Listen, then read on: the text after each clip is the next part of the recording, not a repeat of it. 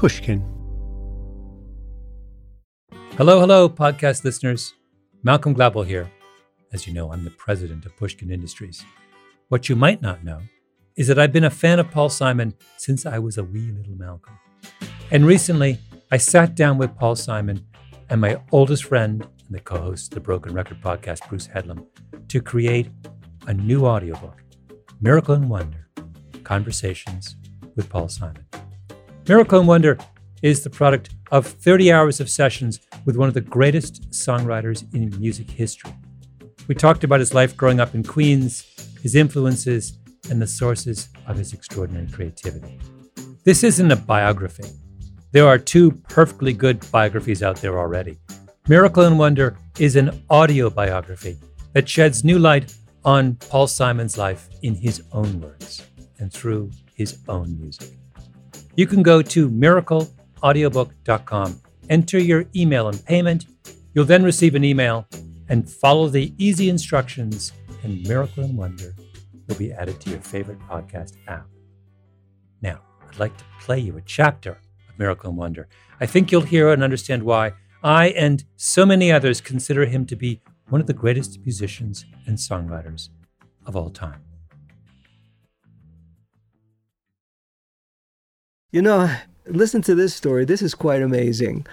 I took a trip on the Amazon and we stopped in this village. It didn't even have any roads. And there's a girl is sitting in there and she's practicing a nylon string guitar. So I listen for a while and then we say to her, I say, I know a South American song and I play do dee do da dee dee do da do dee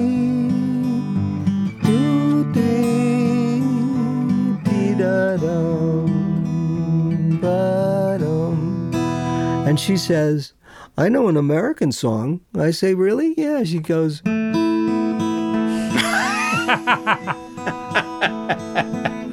What are the odds? yeah. what did you say to her? There was nothing to say. What am I going to say? I wrote that song. You know, I'm in the middle, middle of the Amazon. It's so completely out of the realm of possibility. You know? Yeah.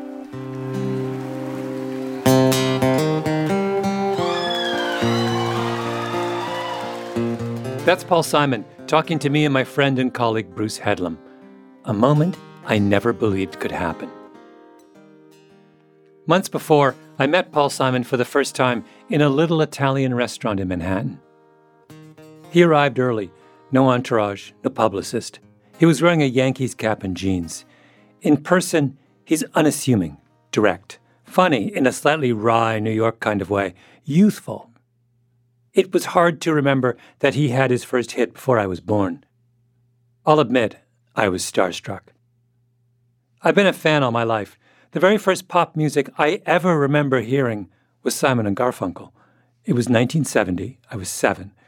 My family had just moved to Canada from England. We had a record player, but no records.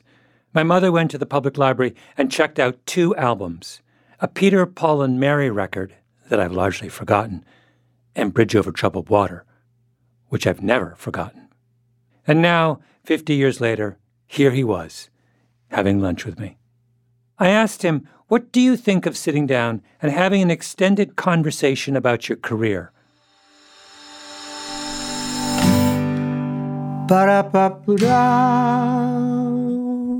You know what? I'm going to stand. I'm going to stand up. He liked the idea. It's going to be better.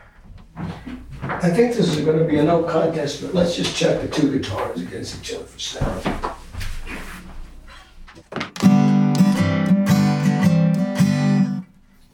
How would you describe the difference in the sound of the two guitars? How would you? I'm, I, I'm, not, I'm not the guy to ask. I enlisted my oldest friend, Bruce Headlam, to help with the interviewing because Bruce knows a lot more about music than I do. And because way back when I was seven and I first listened to Bridge Over Troubled Water, I listened to it with Bruce. It seemed like the best of karma to invite him along. What, what do I think? I think I think the first one. I think the second one is the Martin, and the first one is your favorite guitar. Is it Gurian? Yeah.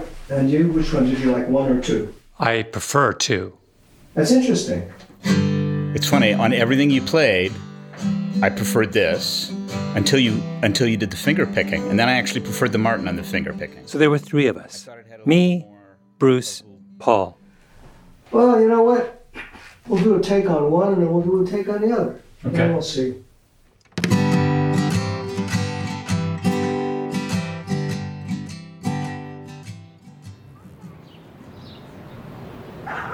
We met nine times. First in Hawaii, way up in the mountains, in a tiny little studio in what used to be the fruit cellar of a ramshackle house perched on the side of a mountain. I mean, look around this whole place. You'll just see, everything you see is like a, an odd sound. Even that little box is a cajon. There was a pit bull who greeted us enthusiastically each morning. The rumor was that Mick Fleetwood had recorded there once. Uh, when will I be loved? Can we play a little bit of When We Live Love? I've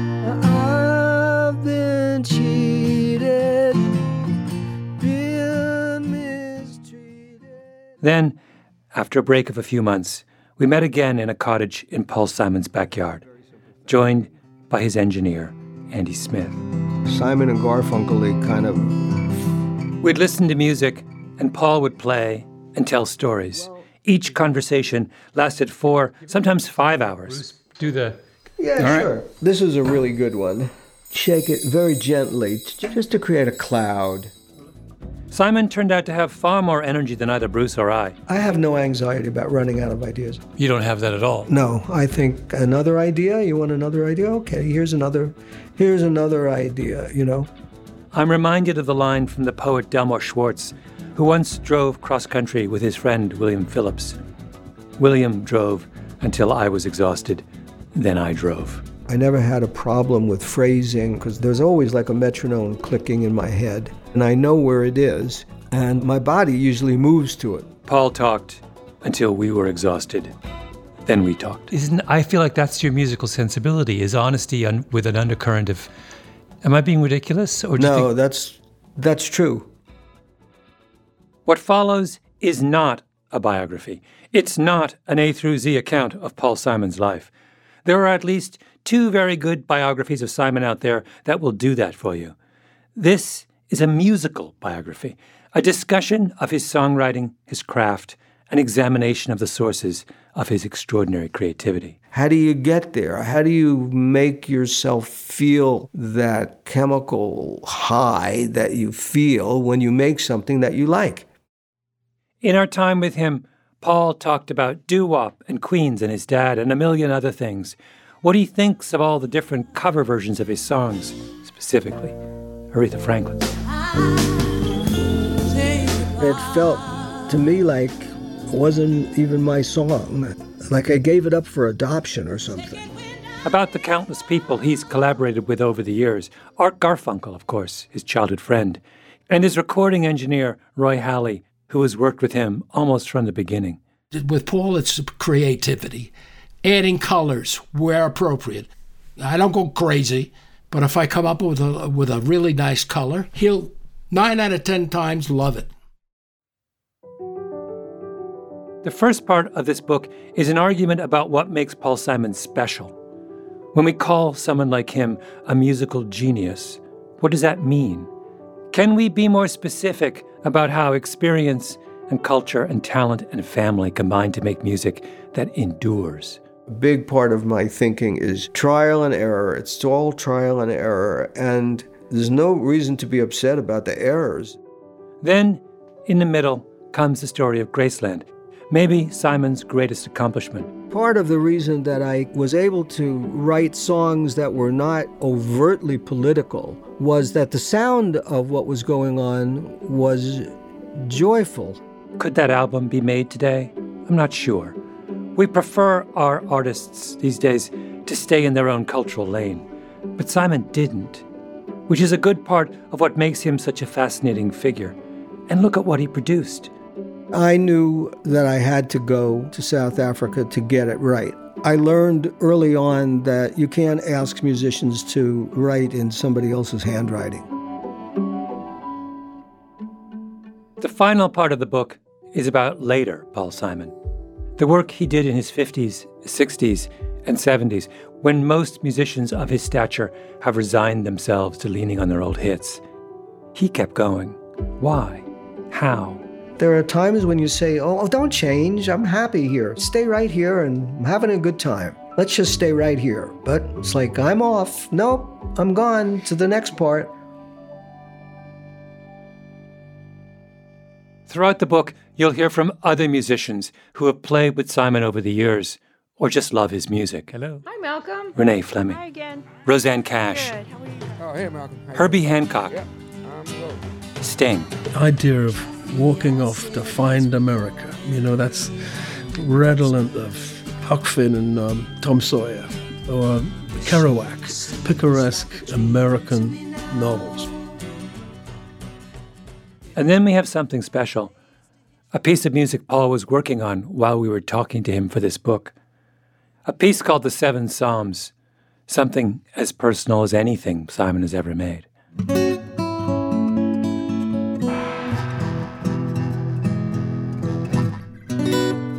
But most of what follows is just Paul Simon. Mrs. Robinson wasn't really folky either. Mrs. Robinson is uh, a little snatch of blues. Singing, talking, arguing, teaching. That's a lick that's not too different from. See the girl with the diamond ring. At the end of every session, he would always ask, Should we meet again? And we would say, Yes.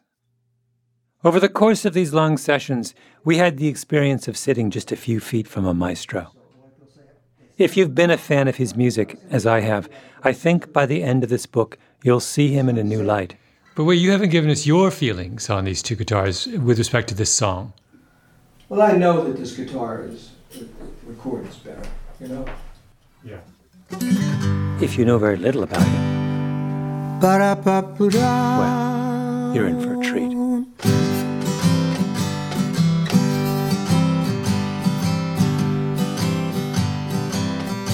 Slip sliding away, slip sliding away. You know, the nearer your destination, the more you're slip sliding away. Well, I know a man. He came from my hometown. He wore his passion for his woman like a thorny crown. He said, to Dolores, I live in fear. My love for you is so overpowering, I'm afraid that I will disappear. Slip sliding away slip sliding away. You know, the nearer your destination, the more you're slip sliding away. And I know a woman became a wife. These are the very words she uses to describe her life. Said a good day, well it ain't got no rain. She said a bad day is when I lie in the bed and I think of things that might have been. Slip sliding away, slip sliding away. The more you're slip sliding away.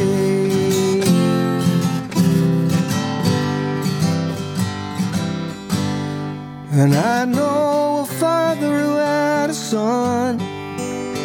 He longed to tell him all the reasons for the things he'd done. He'd come a long way just to explain. Kissed his boy as he lay sleeping, and then he turned around and he headed home again. He slipped sliding now.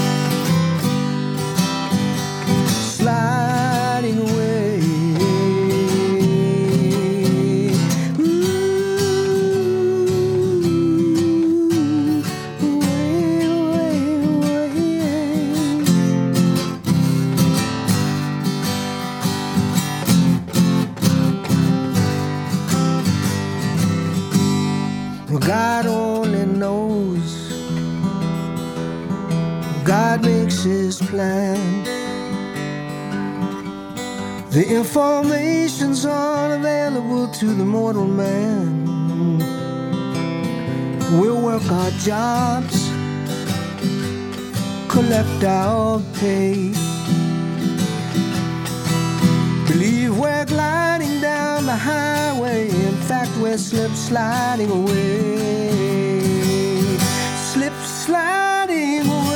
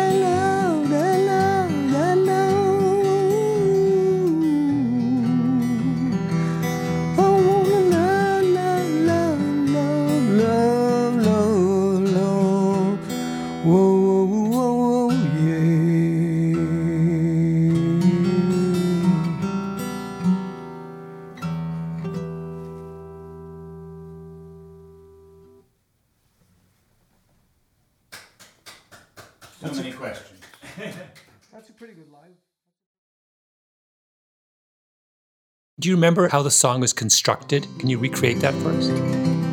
Chapter 1 The Mystery. Mm, well, first of all, it's this kind of picking, so that tells me what time it was.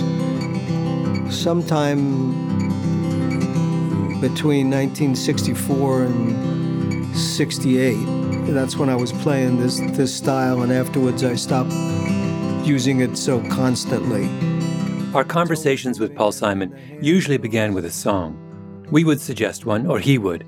He would talk about the song, sometimes sing a little bit of it, or we would play the original recording and he would break it down as we listened, like a color commentator on a football broadcast.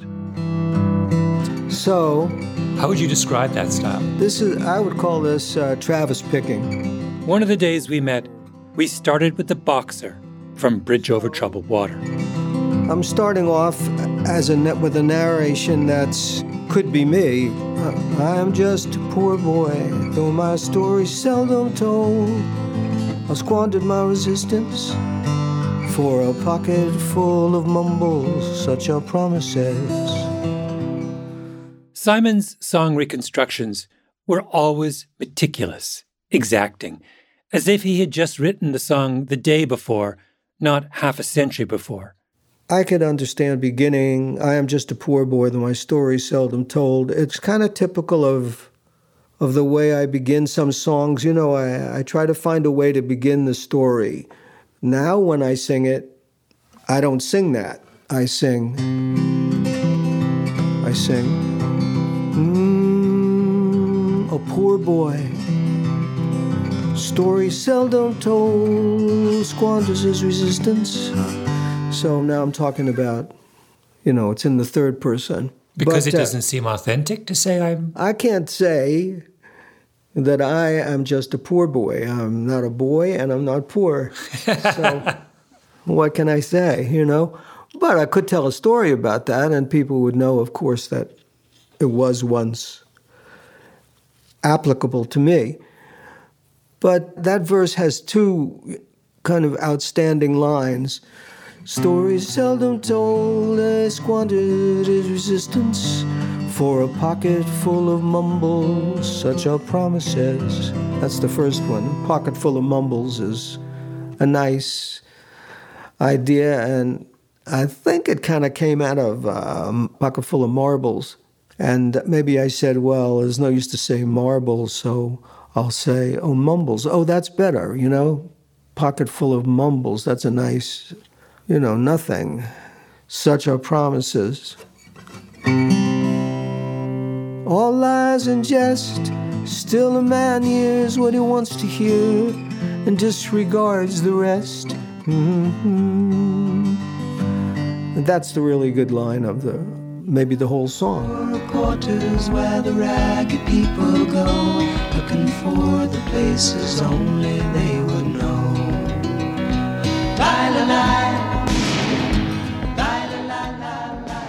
Paul Simon is one of the two or three greatest English language songwriters of his generation, or of any generation for that matter. And typically, when confronted with achievement on that scale, we shrug and say, oh, that person's a genius. But that word genius doesn't tell you anything, does it? It's a label, not a description. It doesn't help you understand the scope or the origin or the character of someone's accomplishment. To listen to Paul Simon is to be struck by the mystery of creativity. How did he do it? And what can we learn from how he did it? Of course, he wasn't just going to tell us. We would have to listen. Then I go back to uh, storytelling. When I left my home and family, I left my home and my family. No more than a boy in the company of strangers. In the quiet of the railway station, running scared. So I probably wrote that song in England if I'm saying railway station, because we say railroad. Laying low, seeking out the poor quarters where the ragged people go. That was somewhere, because I remember that I wrote these lyrics on the back of an envelope on a plane. You don't still have that envelope, I hope. I have that envelope. Oh, you do? Good. Yeah, actually. Yeah. It's one of the few things that I have of when I wrote. But interestingly, I never wrote stuff down on pads or paper, you know, which I started to do later. But all of those songs are just written in my head, not written down. And even that one, I guess I was thinking about it, was sitting on a plane, looking for the places only they would go. Then, la la la. And this is what's interesting to me. La la la la la la la la la.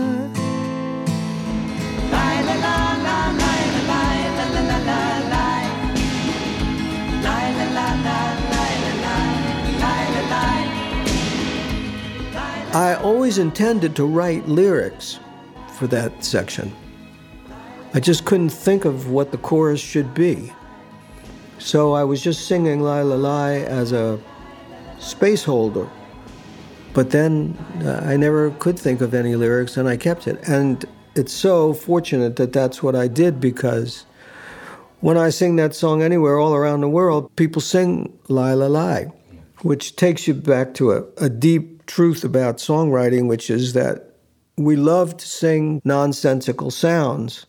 That's just a kind of deep human pleasure to sing that. You can think of tons of songs that have that, where you just sing Tura Lura Lura, or if you go way back into the English folk tradition, you know, Fall Diddle Diddle All Day. And so La La La serves that purpose, and people sing along, and there's a communal atmosphere that it evokes when I'm singing it in front of a large crowd, and that is part of what makes it anthemic.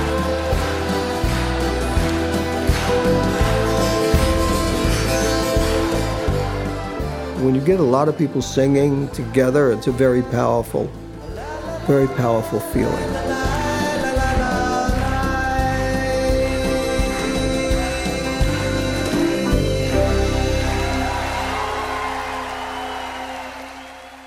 Time and again, we would land in the same place. After he had described the why and how and where of his songwriting, we would still be left with questions. Do you consider that a folk song? Yeah, I would say it was folky, 60s folky kind of thing. Uh, this that kind of finger picking. That's uh, that's out of the folky. All of that stuff is. That would be what was the acoustic folk movement in the U.S. and in England.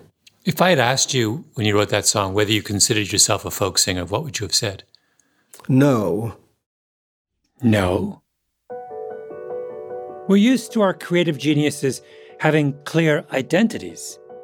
Martin Scorsese is an Italian American filmmaker from New York who has made films again and again about the intersection of those two worlds. Stevie Wonder, who is one of the few American musicians who can be said to be a true peer of Paul Simon's, is a black Motown singer, child of Detroit, who works within the overlapping African American traditions of R&B, funk, gospel, and jazz. In both cases, the art tells you something critical about the artist. If you listen to a Whitney Houston song or an Aretha Franklin song, you can tell with absolute certainty not just the ethnicity of the singer, but maybe even the denomination of the church they attended as a child. Because there is absolutely no question that they both emerged from the black church. But Simon is different. He's really hard to locate sometimes. He writes one of the great folk songs of his generation, but when you ask him, Did you consider yourself a folk singer? he says, No. I bet he'd have been interesting. Oh, he'd have been so interesting. interesting. Yeah. This idea, this mystery of Paul Simon's origins, goes beyond the boxer and beyond whether or not Simon falls within the folk tradition. Let me give you another example. It- which reminds me, It involves one of Simon's favorite singers, The guy, a gospel the legend Reverend, what was his name? named Claude Jeter. Oh, Claude Jeter. The Reverend Claude Jeter. Oh, you don't know him? So, can you tell me a little bit? Oh about my Claude God, you have to know him. You have to know the Swan Silvertones. Maybe I have an album here. As a matter of fact, I have one right here. Oh, this is perfect. Did you ever hear "Oh Mary, Don't You Weep"? I've heard the song. I don't think I've heard this version. Well, this is where "Bridge Over Troubled Water" comes Oh, from. let's play it. Yeah, yeah, let's play it. Now listen, if I could right now, I, I wanna tell you that I surely would now. Perfect groove. Put my foot on the rock This is not Jeter yet. This is the other lead singer. You'll hear him when he comes in.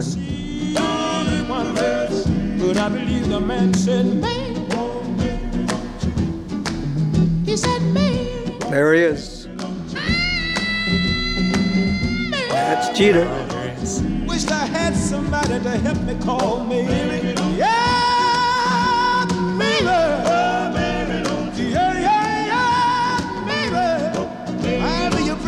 Over deep water if you trust in my name. There it is. I'll be your rock. That's a phrase that's in gospel, you know, uh, come, that comes out of the Bible. I'll be your bridge over deep water if you trust in my name. And, Tell Martha don't have to know. yeah, that's oh Mary, don't you weep. That's what started it all. Listening to that record with Simon was a big moment for me and Bruce. As Paul mentioned, Mary Don't You Weep provided the spark for Bridge Over Troubled Water, the gospel masterpiece Simon wrote for Art Garfunkel. But Jeter, uh, that falsetto, he's got a great, great, unique falsetto, probably the best falsetto in gospel. And uh, of course, I was looking for uh, any opportunity to do a duet with him.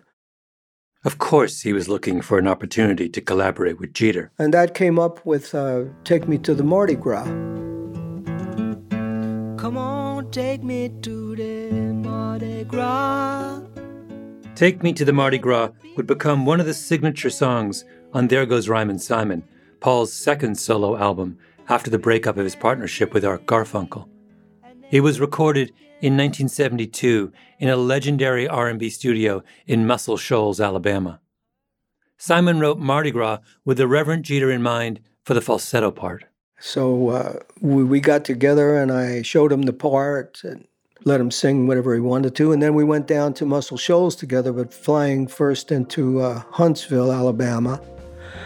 And then it was like a two hour car ride to Muscle Shoals, Alabama. And during that time, I would ask him, you know, so what was it like on the road with a gospel quartet in the 40s into the 50s, playing in the segregated South, and uh, his stories were fantastic. You know, there should have been a biography of Reverend Jeter. Paul Simon, known for chart topping folk songs, now in Alabama, with a gospel luminary.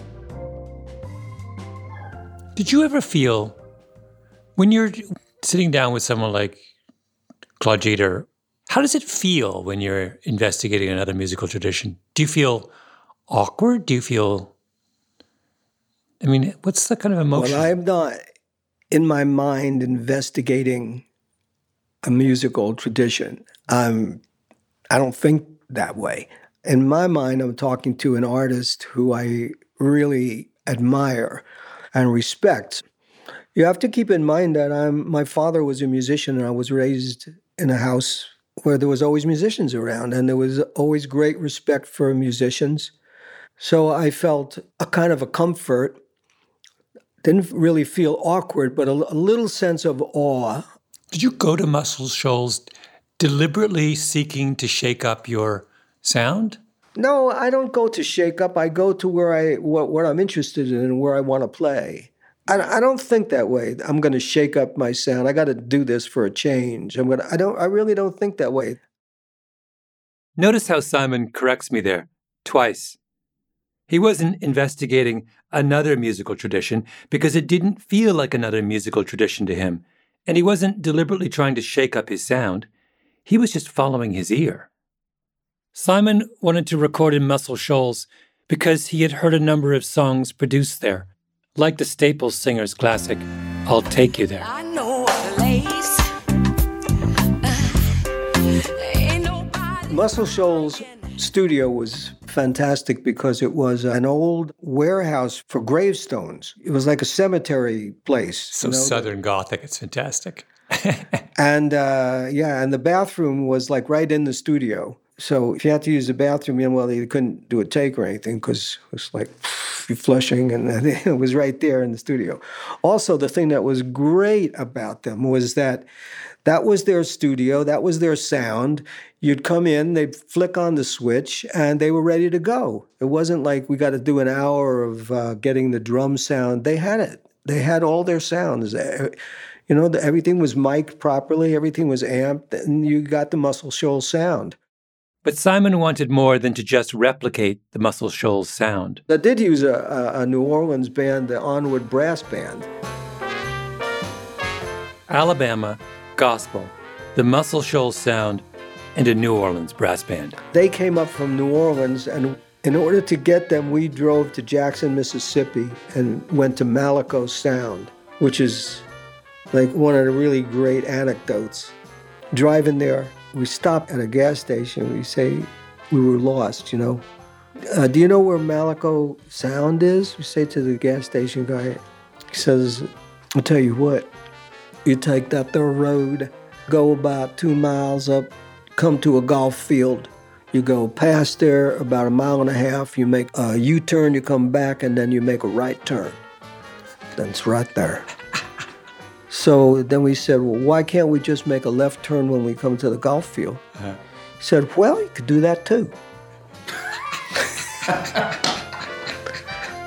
I've been saying that ever since. Well, you could do that too.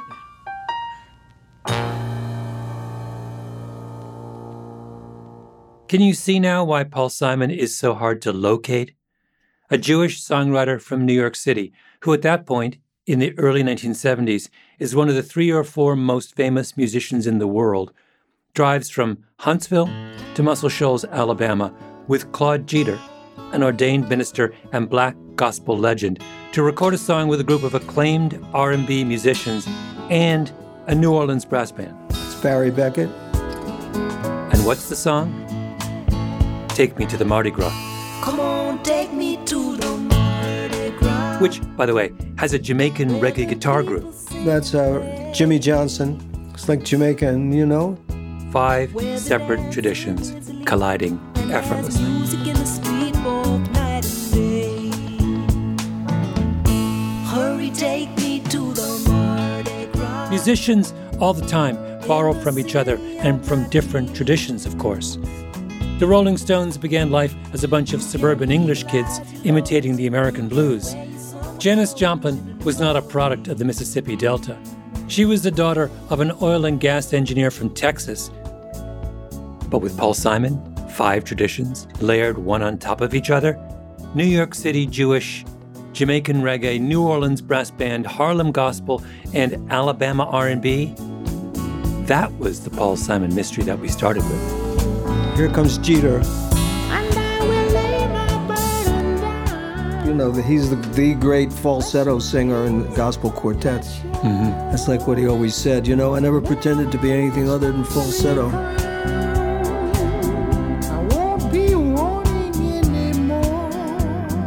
By the standards we use today to judge authenticity in an artist, that they are true to their identity and tradition, Paul Simon is inauthentic. But how can that be? How do you become one of the most beloved and influential songwriters of your generation if you appear inauthentic? That's the question we'll get to in the next chapter.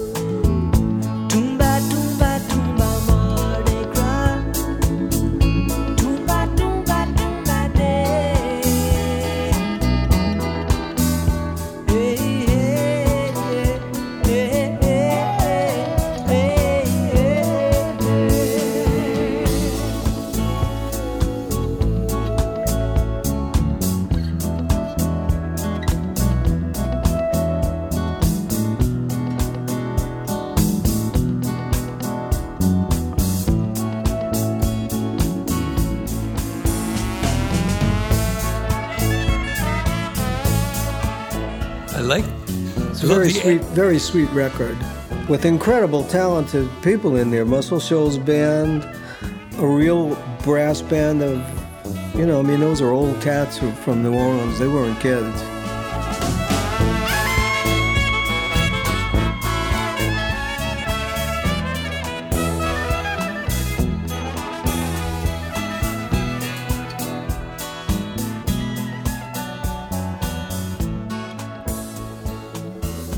Do you think Claude Jeter thought of you?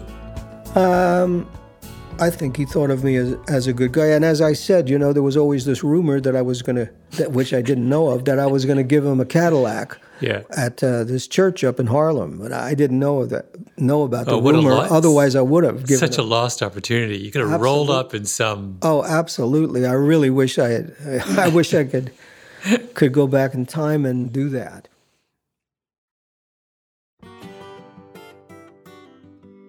Thanks for listening to this excerpt from my new audiobook, Miracle and Wonder Conversations with Paul Simon.